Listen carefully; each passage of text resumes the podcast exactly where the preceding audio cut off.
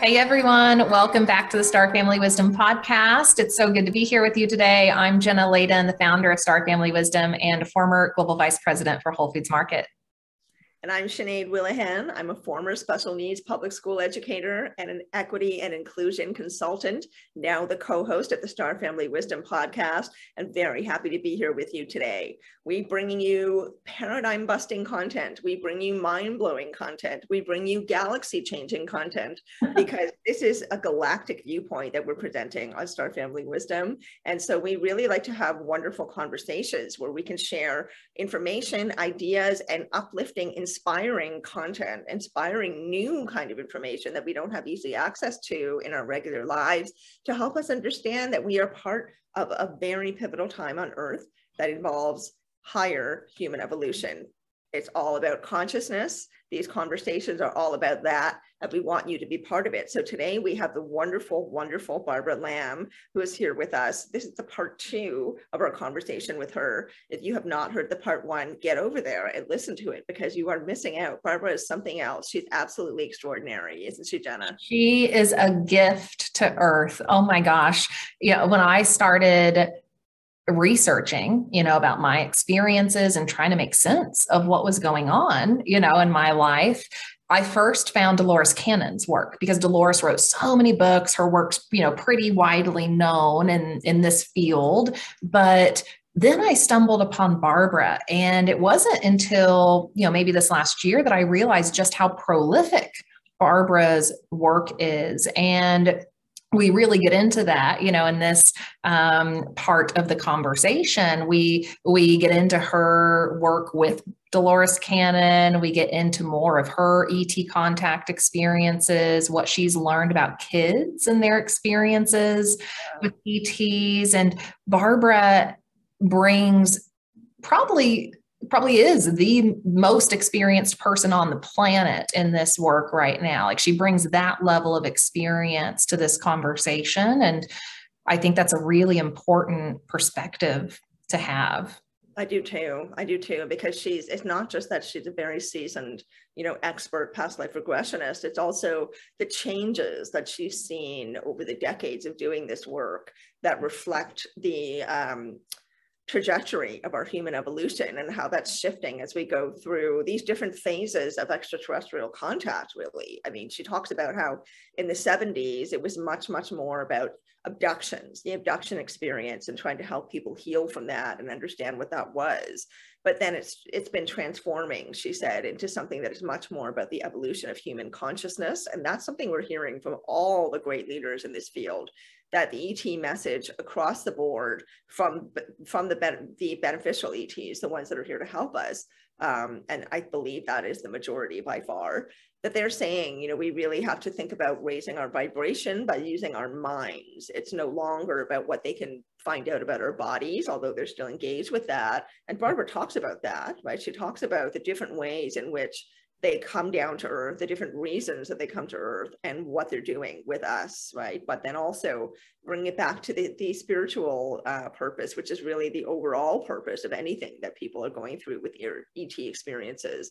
So Barbara really brings it to, you know, a, an earth level, an understandable level for us, where she's talking about data and experiences and patterns and um, what she has seen in, in the data and the patterns over decades, but also bringing it up to the spiritual level. And she involves her own experiences as well. She talks about, you know, her own kind of spiritual evolution along her path of being a, a therapist. It's, she's just, she's just so lovely, so knowledgeable, so warm, yeah. great sense of humor. And my God, her stories are something else. And I love her own regression experiences that she talks about. And she talks about the, this moment we won't spill all the beans but you know we talk about this moment where she just had this really joyful experience looking at all these little beings who were so curious about her you know? And so so she's she's found this way of interacting with them you know through her work that has not been scary that has been kind of fun, you know, in that way. You know, certainly there there were some things to unpack there, but you know, she she does a good job, I think, of yeah, helping us see what is helpful about these experiences and about how, you know, our star families and friends are supporting children and their evolution right now. And, you know, we end this part two episode with some conversation about how they want to help us and about hybrids and the very real reality and fact that we have hybrid ET humans on Earth. And and through research like she has done, we have come to find out that, yeah, there are a lot of things we can learn from these humans that are almost like galactic ambassadors for us and that and that it's all about helping us evolve in the most positive way and and that we really shouldn't have fear around this we just have to understand it better yes yes barbara says that i mean she's somebody who so many people are standing on her shoulders. The research that she's done is so foundational. And I, I feel incredibly fortunate to have benefited from being in her company and learning from her directly, not to mention both of us being able to have regressions with her. That's a gift she's truly amazing. And, you know, I really wish it could be Dolores Cannon to give me my first regression, but as she passed away in 2012, Barbara, to me, is the Dolores Cannon that exists now. She studied with her, she did regressions with her, she learned from her, she embodies, she embodies the wisdom that Dol- Dolores Cannon had in her practice. And so I just really can't wait. I can't wait for that regression. I'm super excited to do the episode we're going to do after that as well. Yeah. So yeah. So, everyone, I think we're going to lead you back towards the episode now. And if there's anything that you'd like to know more about regarding past life regression, uh, what Barbara knows about extraterrestrials, let us know. Write comments in YouTube.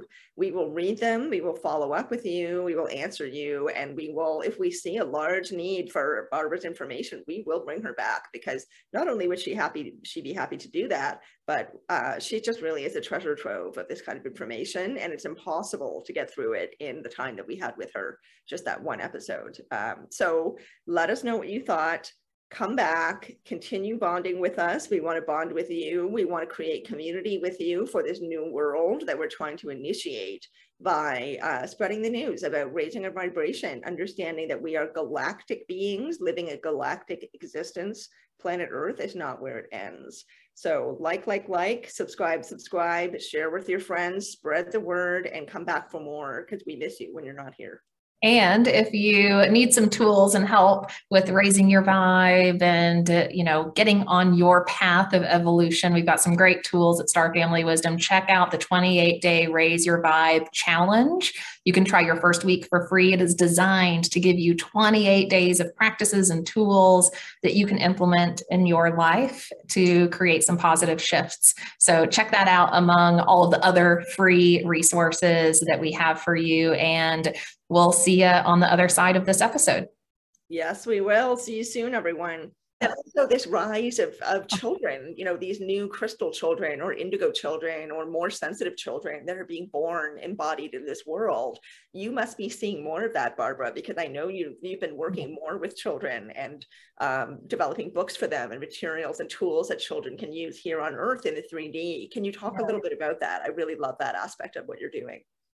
Well, the children I've worked with are just wonderful because they, you know, they they don't have um, some of the prejudices and and limitations that some of us adults have. So they just, you know, they just experience what they experience, and they're they're more open to it. Mm-hmm. So, on the one hand, I've I've worked with many children who um, were frightened by the unusual little beings who would be in their room at night, even as young as when they were in the crib still. Um, and on the other hand, there are many children who welcomed, in fact, there are more I've worked with who have welcomed the appearance of these little beings. Mm. Like they'll say, Oh, yeah, my little friend who came out of the closet and came over to my bed. Or my little friend showed up in the room. Now, the little friend was a small, short extraterrestrial. Uh-huh. But from the child's point of view, it was a nice companion. I mean, some of them really felt they were companions. And there was one child who, or one woman I worked with who when she had been a child, she would always see and was very vivid in her memory around the upper, the top of the wall where it meets the ceiling, all around the room, there were these little lights. And then the and, it, her experiences during her growing up years always started that way. She'd wake up and look up and see the these little lights kind of twinkling, sort of like Christmas lights, but not exactly that shape.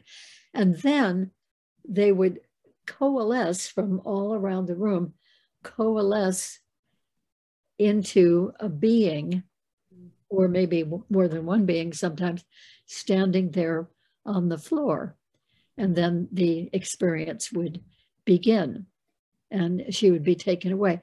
But but her feeling always was, oh, oh, my little friends, the lights are here. Oh wow. Barbara, what are some of what are some of the other I guess more common symptoms or signs of ET contact with children? So for any parents listening out there, you know, I think this is a really important conversation so that we can help people understand those early signs that something might be happening that that maybe the imaginary friend isn't so imaginary. What are what do parents need to know to, to tune into this? Often uh, you're mentioning something very important there.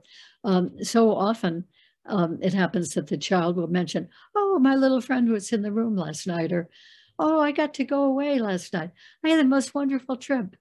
I went right up through the wall and right out into space.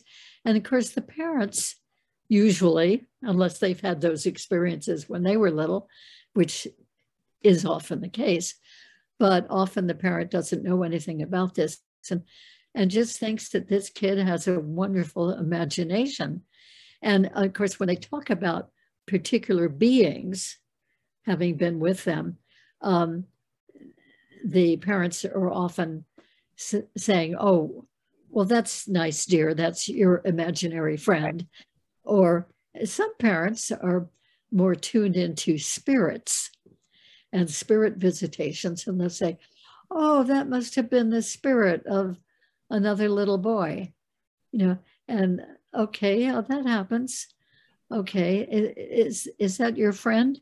Okay, dear. Okay, you know, and and they'll just keep on thinking of it that way. Right. Then that must be an extraterrestrial. Right. Well, our first our first thought usually doesn't go to extraterrestrial contact. It certainly didn't for me when I was trying to figure out what was going on with me. yes, well, that's right. And in those days, I don't think when you were a child, I I don't think because I'm not sure exactly when you were a child, but in the um, 80s and 90s, yeah. Oh yeah, okay. So the 80s and 90s, it was just beginning. Uh, that information was coming out about the about these visitations and abductions and uh, so your parents might or might not have heard of this right right but before that they probably before the 1980s they probably wouldn't have or before the set 1970s before a couple of those movies um, they um, probably wouldn't have even heard of that at all. Right. would just never have a chance of crossing their minds. Yeah. Um, but yeah, so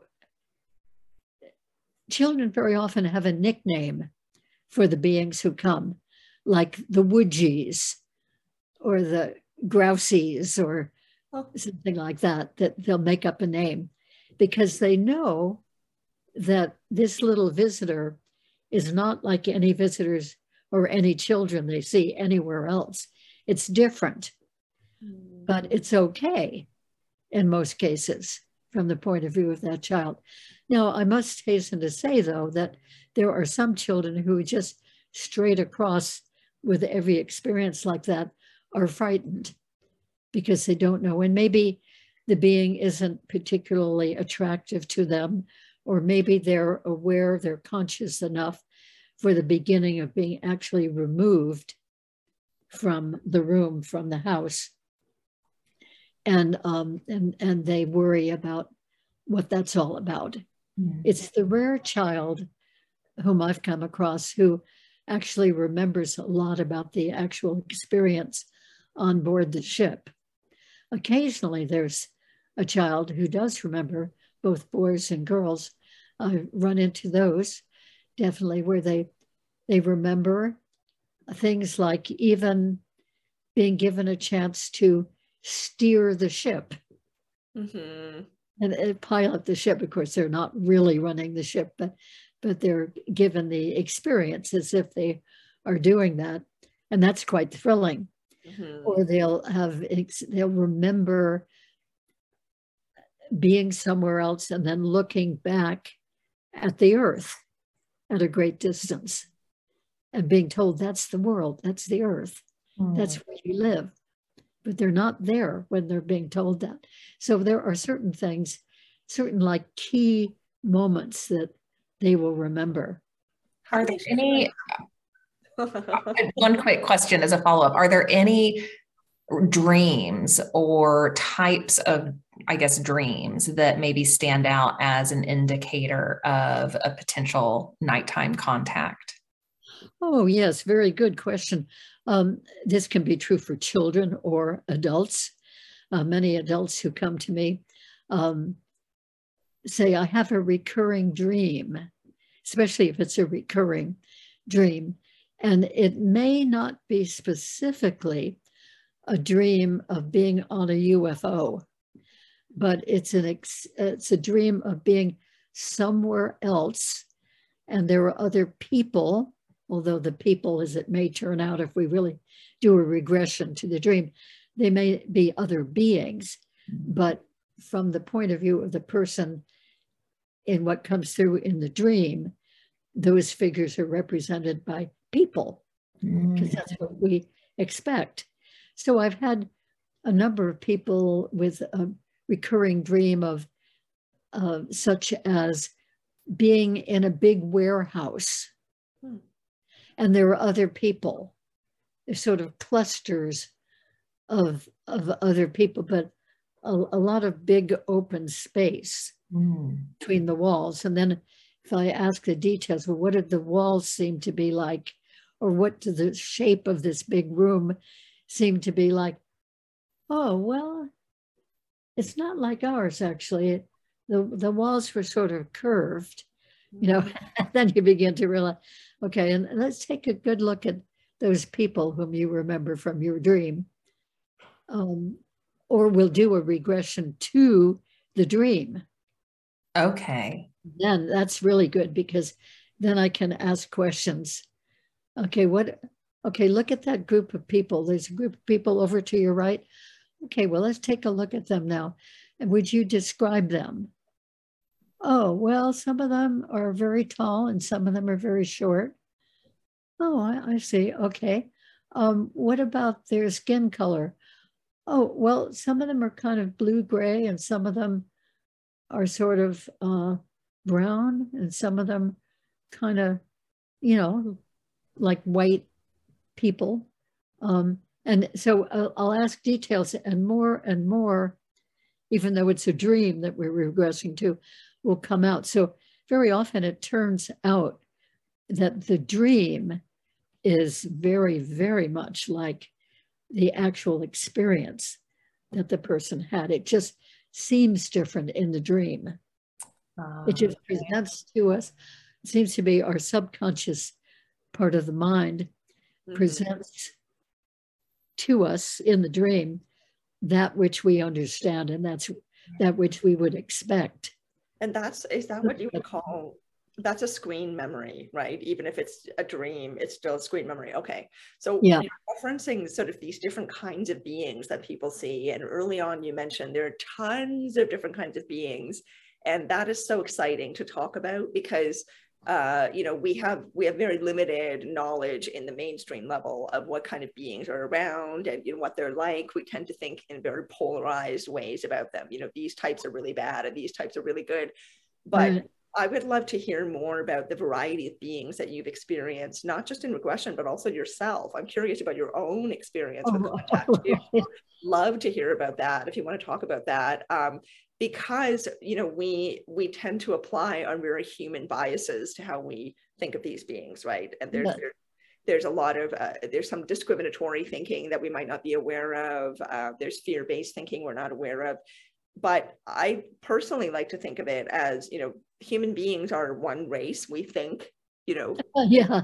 3d kind of level you know we're one, we're one race um, but but there's such massive massive endless variety uh, in what we look like how we operate what, what, our backgrounds are all that kind of stuff our makeup in general.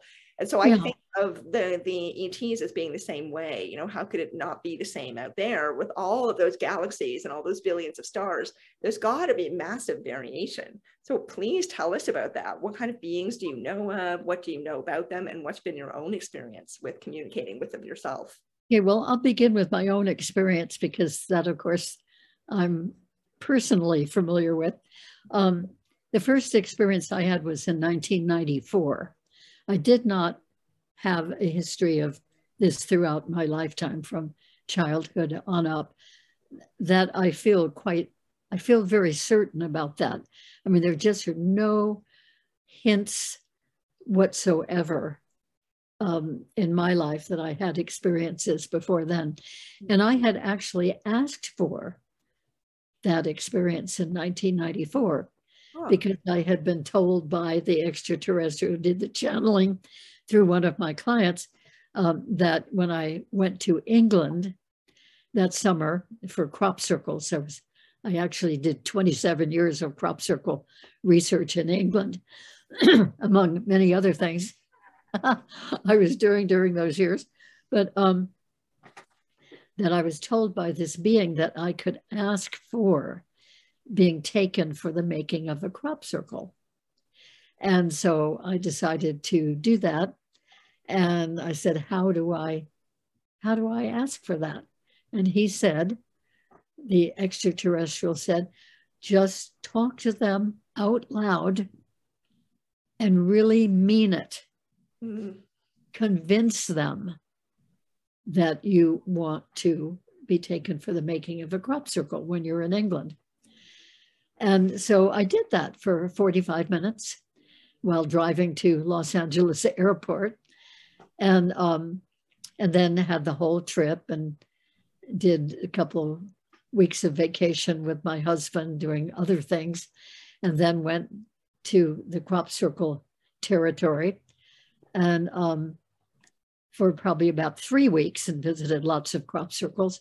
And then um, the very last night before the last day of visiting crop circles before flying home, uh, I, I had three little beings coming from the area of the window, just right after I turned out the light, bedside lamp. Uh, I had three little beings coming from the area of the window and they were looked like short beings. And they came and then boom i was out of consciousness until the alarm clock woke me up the next morning.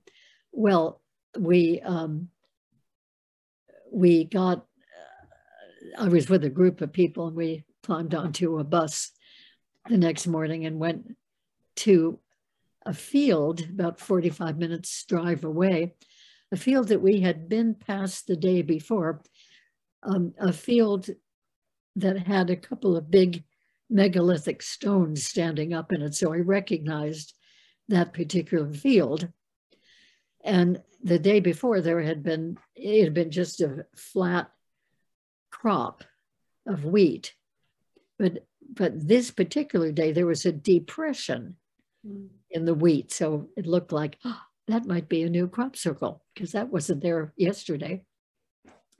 So when the bus stopped that we were on, um, I jumped out and joined a, friend who had was following us with a rented car, and we went back, and there were four of us, and we were the first ones in that crop circle. Now, when I came home again, um, in other words, about two weeks later, I had a, a regression done by one of my colleagues, and it turned out that the, the night before, when the beings came to my bed, they took me out through the corner where two walls meet the ceiling, that kind of corner, and up in the air and up through the bottom into a craft. And then the, the, the three beings, I never did really see them. I only saw their silhouettes. Um, and they put me, they lifted me up and put me in a barrel shaped chair. And there were two barrel shaped chairs in front of me with a being in each one. So I got kind of a look at them. They looked more like a, a gray type of being. Skin looked a little bit more tannish than grayish hmm.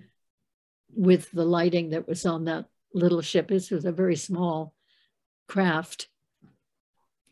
And I could only see the, the back and the side of the head of one as he would lean forward and touch a little part of the front of the craft that was part of the control mechanism. And I only saw a little bit of the head of the other one because they were also sitting in barrel shaped chairs. So, and I never did get a look at the ones who had come and taken me there. Uh-huh. So I, I can't tell you anything more about what they look like, except they seem to have, they seem to be short and they had bigger heads than ours and smaller necks. Okay, so uh, how, can I just ask you, how did you feel? Like, did you did you remember how you felt when you were on the ship? Oh yeah, I, I was fascinated. Okay. A, a little bit nervous, mm-hmm. but not too much. I, I mostly the oh, oh wow, oh this it's really nice and lovely. Was it looked beautiful to me the the ship. Oh. and um, it was probably only about 20 feet in diameter i would estimate. And i was kind of sitting in the middle of it. And i could feel and hear a big swooshing noise as it was going over the field and making part of the crop circle Oh, wow. I'm like on the verge of tears right now. I don't know why. I think this is so beautiful. They answered your call. yeah. Oh, I do too. I was very, very impressed with that. Wow. So I, I was curious. I was thrilled. I was interested. And as I say, a little bit nervous. Hope, hope I'll get back all right. right in where I was staying, you know which I did. They took me back to the right room. but um, yeah. so anyway, we I could hear right next to me, as if coming from the bottom of the craft, this big whoosh noise, and it went around. Seemed like we were going around in a circle with a swoosh, swoosh, swoosh, swoosh. then Wow. Around in a circle, stopped, retreated, and flew back towards Salisbury, England. And, and, and then I didn't remember anymore. I just woke up with an alarm clock the next morning. Oh, but anyways, that all of these details uh, came out in the regression. Wow. So I'm sure. They, did they tell you why they were doing the crop circle? Did you get any information about that? No, nobody said anything. I didn't say anything. It was just all silent. So wow. they just they they came, they picked me up, they went to the right location, that field, and they did made their crop circle, took me back, and then must have flown away. They answered exactly what you had asked for. You had asked for exactly that. They gave it to you, right? It was fair yeah. enough. So between between that was 1994. So between 1994 and now, have you continued to have experiences? Do you have a relationship with a particular group or being? Can you tell us more about how that's evolved? Yes. Well, the next one uh, was uh, three years later in uh, 1997 that I was driving along a California freeway which followed the ocean, went along the ocean, the 101 freeway from Santa Barbara, where I'd been for an evening meeting, back to my home in Claremont. And I noticed that um, there was, it was midnight. And I know that after I left the meeting, after I left that parking lot, I, I made sure that all the doors of my car were locked. just for general safety. Mhm. I was going to drive home for two and a half hours drive to get home. And um, I noticed in the drive that gradually I noticed, oh, there are no cars behind me, no cars ahead of me, no cars coming the other way. I'm the only car in this freeway, and it's a major freeway, and it's midnight or a little bit after by that time. And I thought that's very strange.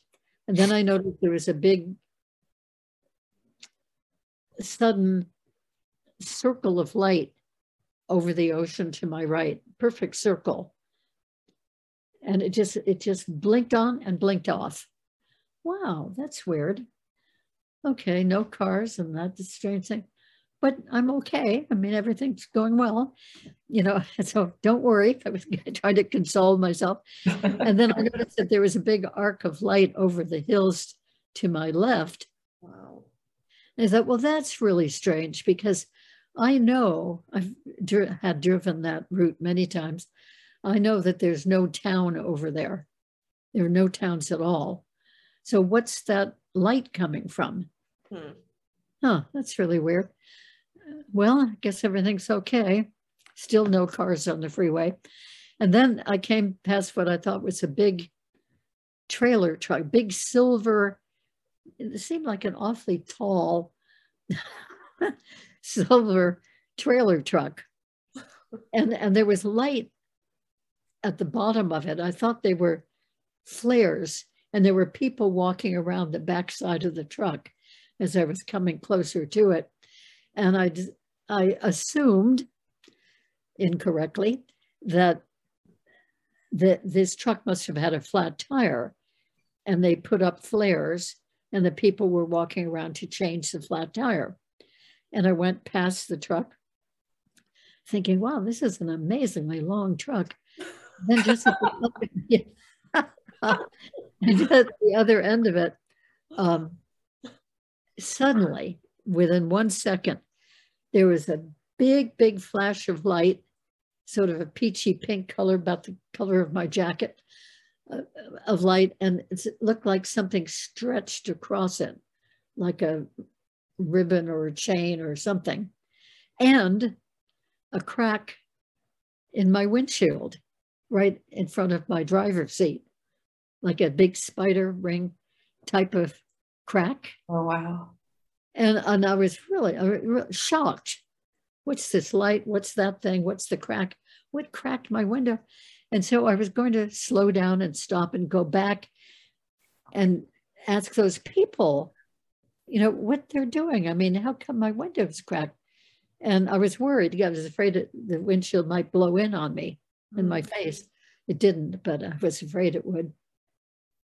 But after thinking those thoughts and beginning to slow down, aha, I heard another big voice in my head, like that one years earlier, saying, No, don't slow down, don't stop, don't go back, just keep driving, driving, driving all the way home, which Oh. is what I thought that I did.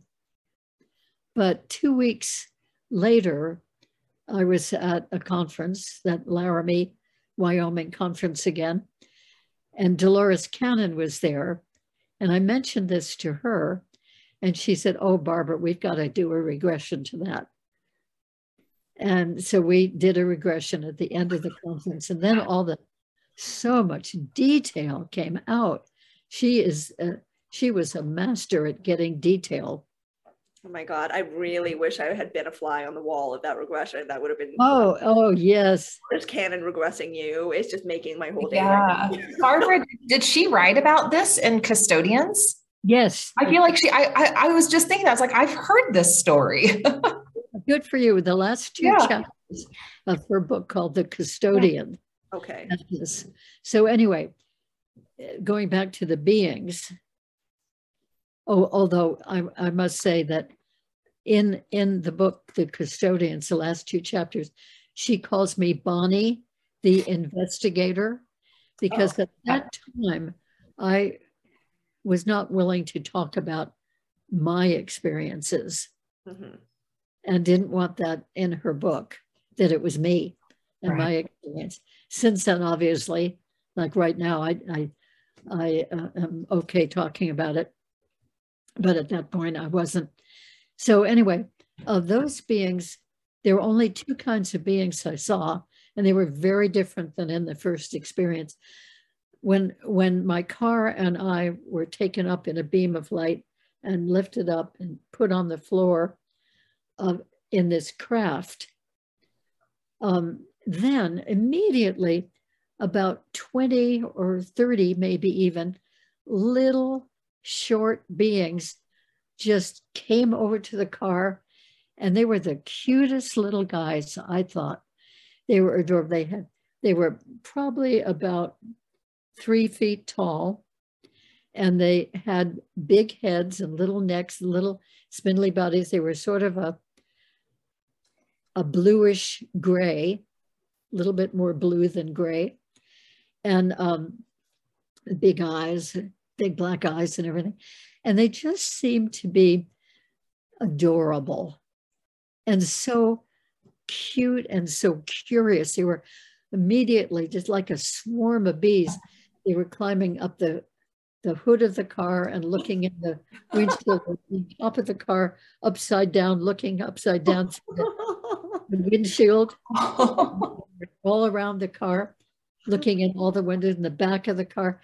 And then somehow they opened the doors, even though I know I had locked them and they two of them got in the passenger seat and sat right on my purse and my candies that I had to keep me awake during that drive. and and the driver's door opened, even though I had locked it. And they two of them ushered me out and sort of lifted, well, floated uh, is a better way to say it, floated me like with their hands under my armpits but not touching me. Mm. They floated me up. I was upright and across the room through a door into another room. And that's where I saw a little platform in the middle of the room and a column. And at the top of a column was what looked like a metal, um, almost like a beehive shape, something up on the column. And they ushered me up onto the platform and sat me down in a very straight chair with arms on it and buckled me in and then brought that metal thing down and fitted it around my head like a helmet. Hmm. And um, and then I could feel that there was a current going through my body. Seemed to have something to do with that helmet. And so I was just feeling it. And I was intrigued watching these little beings all around me, like a big apron of these little short beings, all looking up at me with these great big eyes, looking up and, and sort of elbowing each other so they could get closer to human sitting there. My goodness. That is so cute. it was cute. I thought it was absolutely adorable. And um, I was just looking at them and they were looking at me and every single one of them was just staring at me and like so curious. And, and then I noticed that behind them, in other words, probably about 15 feet or 20 feet maybe away, was a very tall, totally white being like paper white. And um, he he was obviously a very different species of being. He had eyes that were kind of longer this way, big. Mm-hmm. Um, I don't know what the name of that kind of being is, but and he was totally white, and I'm not remembering now if he had white clothing on, but the whole, or w- whether it was his skin. Um, the little ones had no clothing on mm-hmm. but uh, he might have. Uh, but anyway, he was looking at me and he said, Ah, Barbara, you're probably wondering what's going on. Understatement of the year.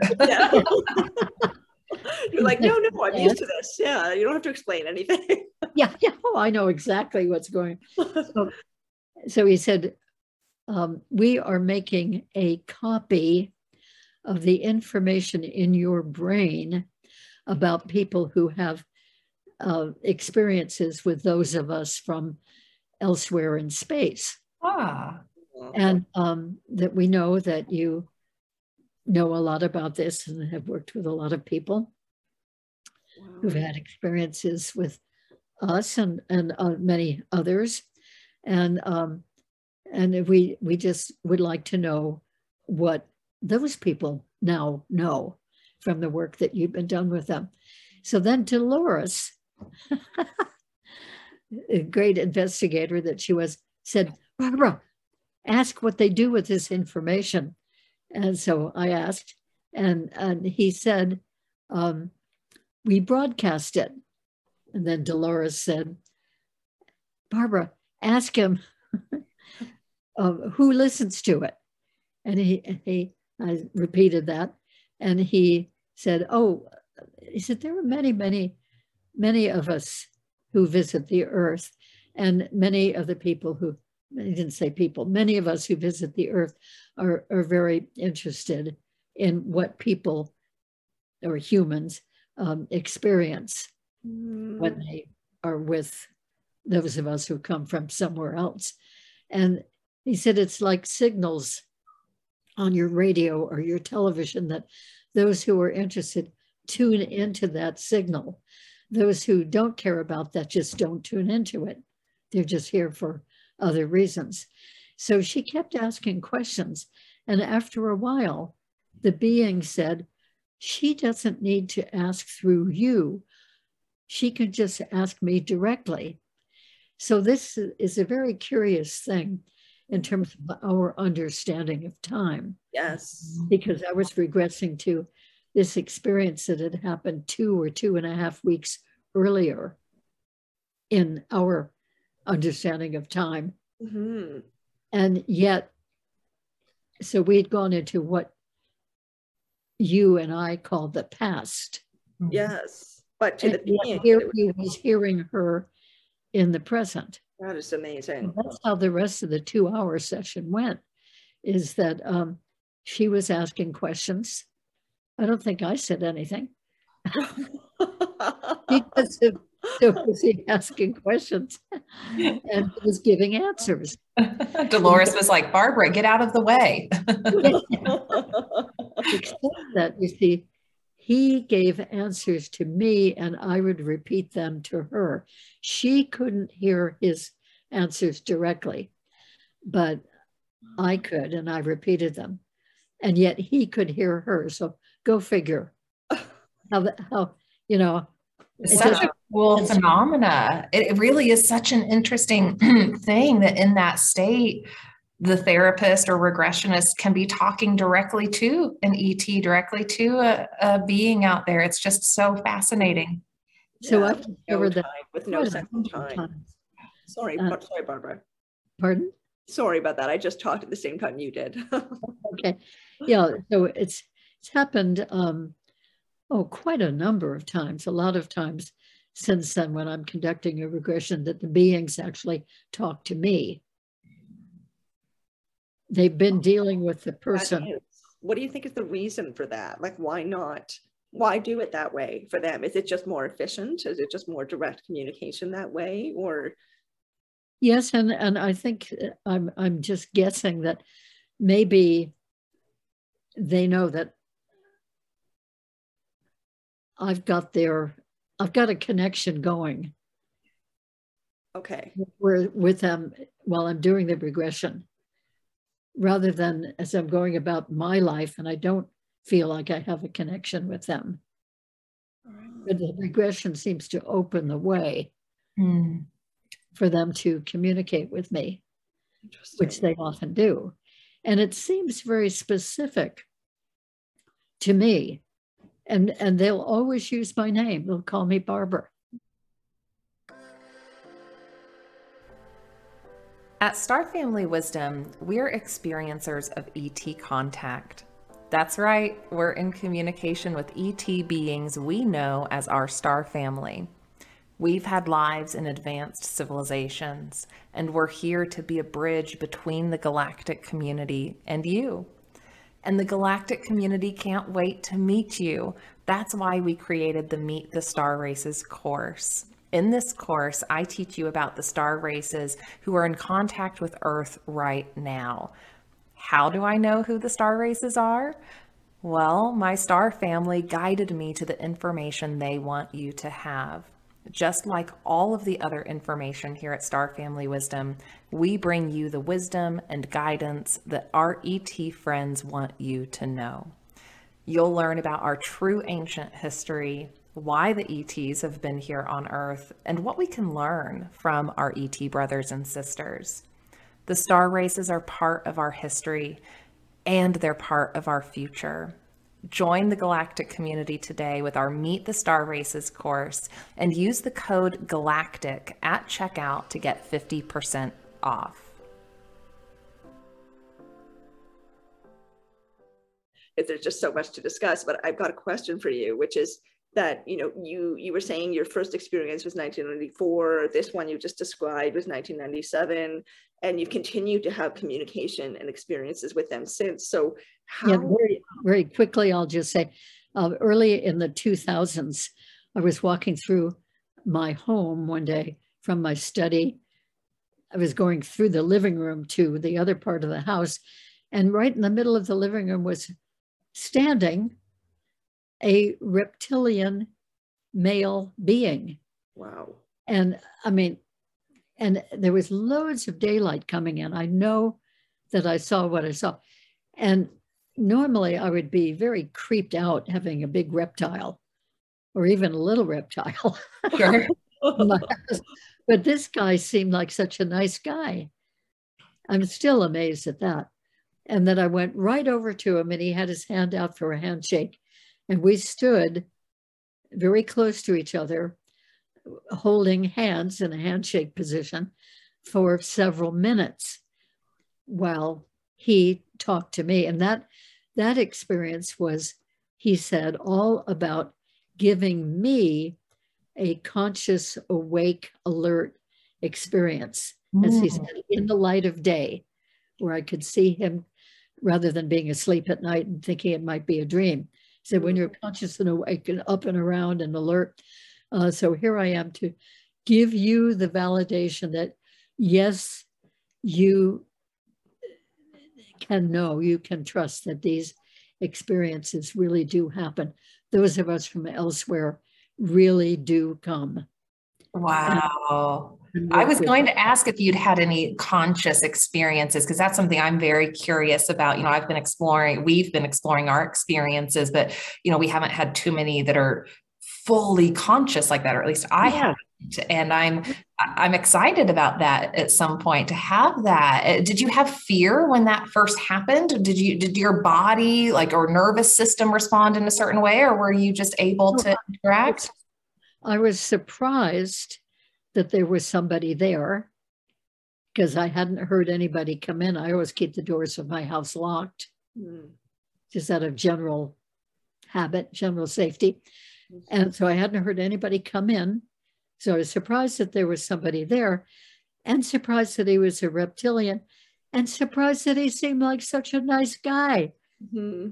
that I was happy to see him rather than being totally freaked out which I normally would if it had been a big sure. reptile. so, um, and it was a very, very nice experience, the whole thing. So there are more details of that, but anyway, that was basically it. And then um, in 2015, um, I was walking through the hallway of my house in the middle of an afternoon. It was bright and sunny outside. I as I walked through the hallway, there was a big window opposite, totally sunlight. And, and yet I felt at a certain point in the hallway that I couldn't move forward. Felt like there was an invisible force field. Like I could move my body, but I couldn't move past this, whatever this force field was. Hmm. Then I didn't know anything until I was back there again and um, it was completely dark out. So obviously, some time had passed. I thought about two hours. I checked my watch. I checked the kitchen clock. Wow. Maybe it had something to do with the fact that I couldn't move through the hallway. Mm-hmm. So the regression, which I had the very next day, um, showed that I was taken up through the the ceiling, through the second story room, up through the roof, and up in the air into what looked like a, a big ball of pink, peachy pinky cotton candy. That's what it looked like, rather than like a solid craft. And I was just taken right up into that and set down on what must have been a floor, but I don't, I didn't feel anything solid, but I was standing okay. there and there were beings probably about 20 feet away, all lined up, and they were just such lovely beings, very, very thin, probably about this wide and and with heads that kind of look like the bulb of a spring onion, a scallion. and then these very thin bodies. And they were all lined up, probably about 10 or 12 of them, all next to each other. And they were slightly undulating, like oh. seaweed under undulates in the water. Wow. And and then and I could see to really looking at them, wow, aren't they beautiful? And then as I looked and looked, then I could see a suggestion of eyes and little dots for a nose, little tiny mouth, and um, and the shape of the head, as, as I said, like a scallion. And, and then when they noticed that I was seeing them, then they moved forward, undulating their way forward till there were maybe about eight or 10 feet away from me. And then they started talking. I didn't say anything in that experience either. and they, so what, what they were talking about was the fact that they were very, very pleased that my friend Nadine Lalich and I had just finished writing our book, Alien Experiences. And they went on and on about how it's time for more information to come out about the fact that humans are visited by these beings it's time that they know that more and more people on the earth know about the UFOs.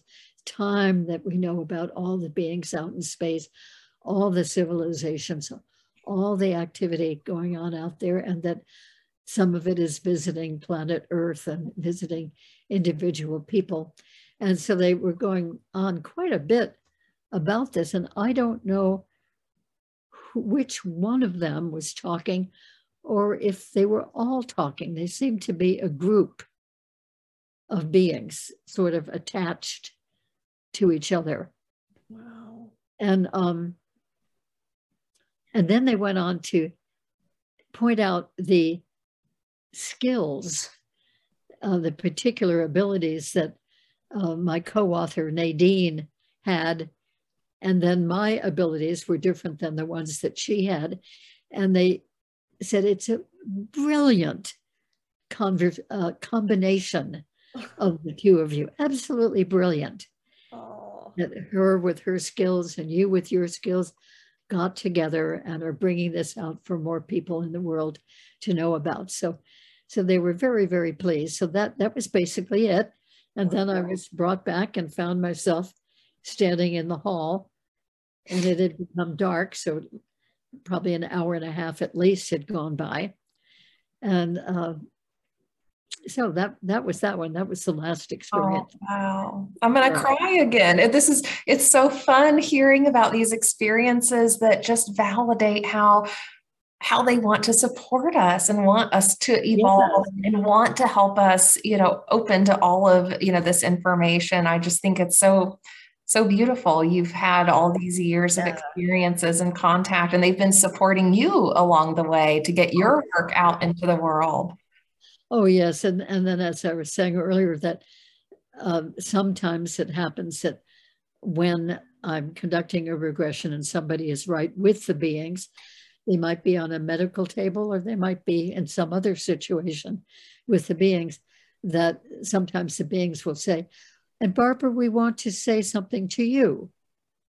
Wow. And and I feel at those moments, I feel so complimented and I feel a whole different energy as if they are present with me. Now I don't see them. Yeah. Mm-hmm. into a past event. mm-hmm.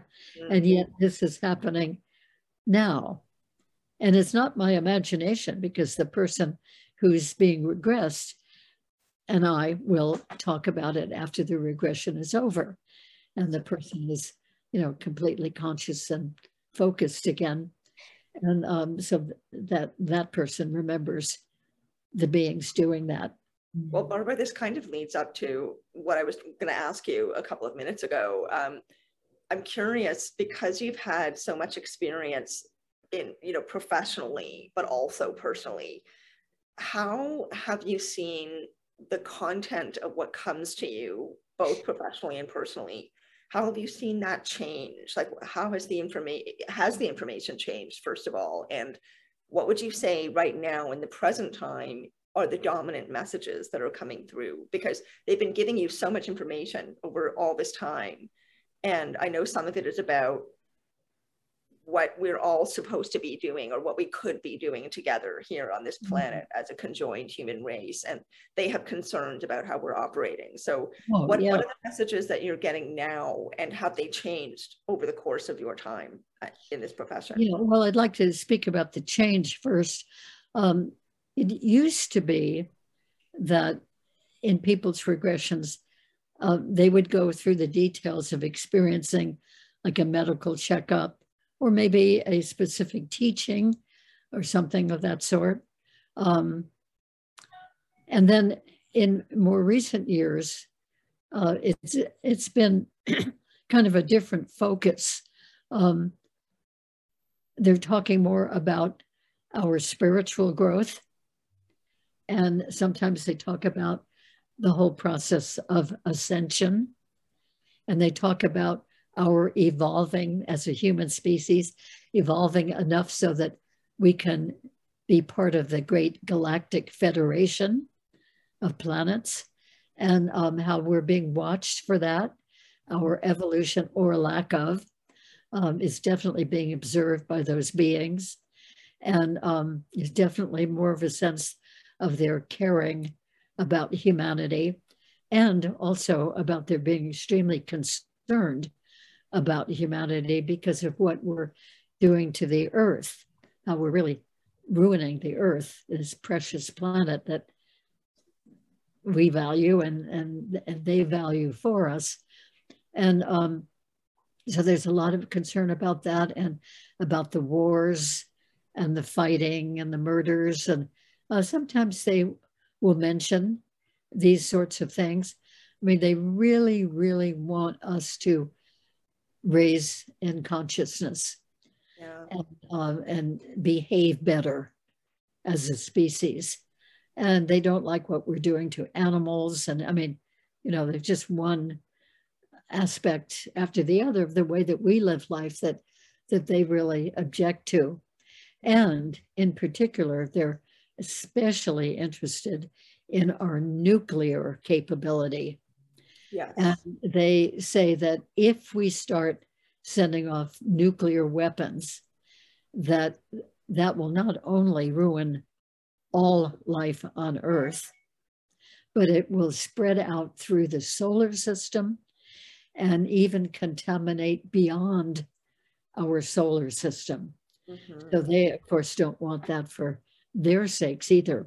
And they know that we're hot potatoes. I mean, we could just, you know, just do that nuclear proliferation at, at any time. We've got so much capability of it and, and so much enmity and competition going on in the world that it's pretty amazing that we haven't set that loose already. So, and we do know from another point of view uh, from the point of view of being right here on Earth that um, at a number of our nuclear missile sites uh, that, that the UFOs have come and have decommissioned, have turned off uh, the, the ability to send off those missiles with nuclear warheads. And um, I know that we've done that in this country in a number of our different missile site places. And I've heard, I hope that this is true, uh, that they have done this in Russia. And North Korea, I hope. And um, so they really don't want any of that nuclear warfare to go on. Mm-hmm. And hopefully it won't. Yeah. But we're just running uh, on a perilous edge here all the time. We're so lucky. We're so lucky to have them contacting us and connecting now and yes. and, and and interfering in the ways they can to support us. I mean, thank God, you know, for some of that. Otherwise, who knows where we'd be right now. Yeah. No. Barb, hard. Really Do you think that there's choice in terms of timelines, whether we end up in a nuclear age or don't end up in a nuclear age? Do you hear anything about that from them? About how our choices, our decisions, our mindset, you know, takes us in one way as opposed to another? Yes, I haven't heard them speak directly about timelines, but basically that whole idea they do convey and, and that it is up to us and they they talk about how we have free will and that can be perilous or it can be wonderful you can use it perilously or wonderfully. And um, so anyway we're being watched far more than we're being observed. Yeah. Far more than we have any idea and and they they can know things remotely from huge distances i don't know if they use remote viewing the way that we use remote viewing or if it's some other process. But, um, and I had one extraterrestrial who seemed to know so many details here on Earth. And um, I said to him one time, this is back in the 1990s, I said to him, were you, were you there with me with this instance you're talking about, it involved a crop circle. And he said, No, I've never been on Earth, but I know these things remotely. And he said, This is very typical of our race. We can tune in, um, we can project our minds to anywhere in the cosmos. We, we being like just generally extraterrestrial beings, or was it that particular group or that particular race that was able to do that? Well, he was talking about his particular race, okay. uh, but it is most likely, I'm assuming, uh, true of many other races as well. I don't know if, if it's true of all of them, but I do have a very strong sense that they, as a group of, you know, collective of extraterrestrials, know so much more about us than we know about them. Yeah. so the more we can learn about them, like what you ladies are doing and, and bringing this more to the public, um, the better that, that we need, I think, to know more about them. Agreed. Agreed. Barbara, I know we, we're running close on time. We need to wrap up, but I have one more question for you. Speaking of getting to know them better, you you wrote a book uh, with someone called Meet the Hybrids, and this is a way you help introduce people to the very real fact that there are ET human hybrids on Earth. Yes. And I'd love for you to just talk briefly about what you know about ET human hybrids and um, how how this information about hybridization can help us help us integrate um, our galactic family into our reality. Beautiful. Okay. Well, I think that the um, ET Human Hybrid project is a wonderful one because it means that these very um, spiritually advanced, high minded beings are wanting to help us. And because they cannot come here themselves, they would not be able to withstand our viruses and bacteria and way of life, and they would not be accepted because they look different. Um, so they cannot come here themselves. But the next best thing that they can do is create beings who have some of their DNA in them and yet um, are born here as regular human beings and certainly appear and act like regular human beings. So the hybrids I know, there are probably about 20 people by now uh, whom I know who whom I feel convinced are hybrids. Uh, there are eight that we included in the book, Meet the Hybrids. Miguel Mendonça uh, is my co-author and he is an excellent um, investigator. And uh, together we interviewed eight wonderful, wonderful, exceptional people who we understand to be ET human hybrids.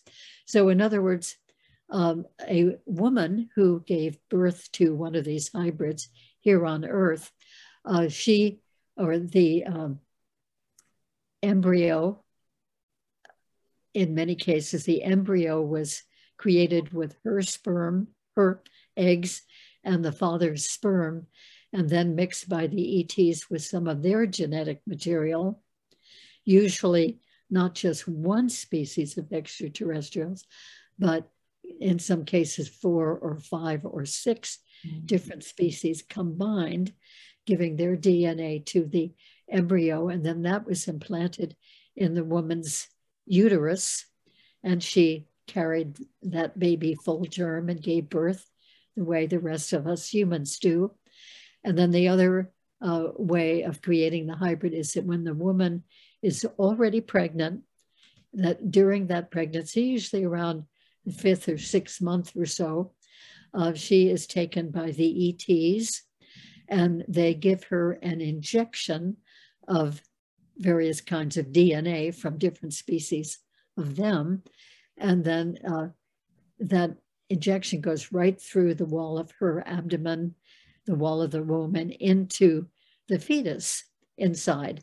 So by the time that fetus is born, at regular term, uh, that that baby uh, is already hybridized. Uh-huh. So these beings are living with us as regular human beings, and they go through our school systems. They look like us. Sometimes they might have a feature that is a little bit different. Their eyes might be a little bit bigger or something of that sort. Um, but they're here to help raise the consciousness of humanity. And that's what they do. Their whole work, teaching, holding classes, workshops, writing, presenting, uh, working individually with people um, is all about uh, healing, helping, and raising the consciousness of humanity.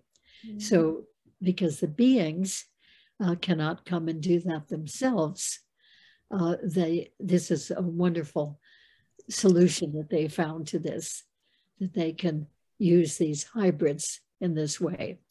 So it's a very high consciousness um, motivation that's going on. That's the most, I think that's the most beautiful explanation of hybrid, the hybrid program I've ever heard, Barbara. Yeah. Honestly, that was really beautiful. And also because there's again, you know, there's so much kind of apprehension and fear around ETs, uh, otherwise known as aliens. We don't use that word on Star Family Wisdom. We find it a little bit discriminatory. Uh, so we say ETs, but you know, there there is so much fear and apprehension around it. There's so much. There's been such a predominant media depiction of them being the big baddies that are going to come and take over the world. But what's interesting now is I really love what you said about um, how the hybrid system is meant to help us. It's not meant to, it's not some kind of, you know, it's they're sneaking in and they're they're they're living under the radar to do bad things on earth. This is them trying to help us. And then also you talked about how your in your experience, it used to the contact used to be more about abductions and sort of more medically based. Now it's much higher level, more about the evolution of the mind, the evolution of the heart, of the spirit.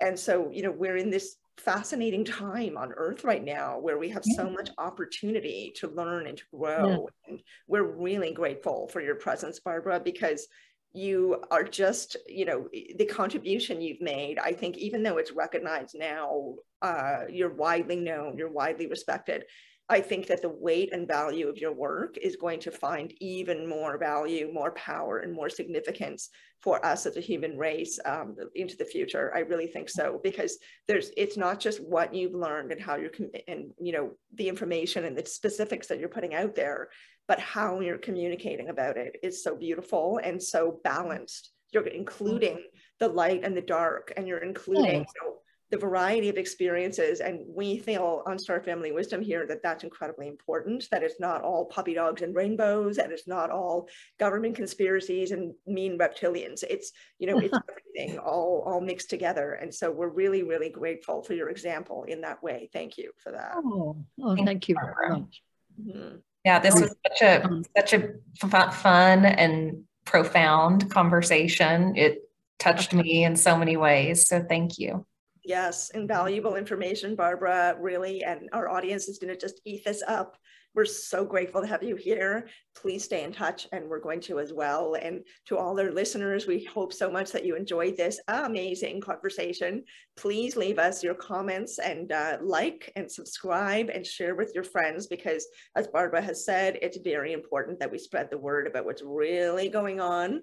Uh, reality is not quite what we think it is. And so we need to take advantage of this time and the wisdom available to raise earth up, raise ourselves up as well.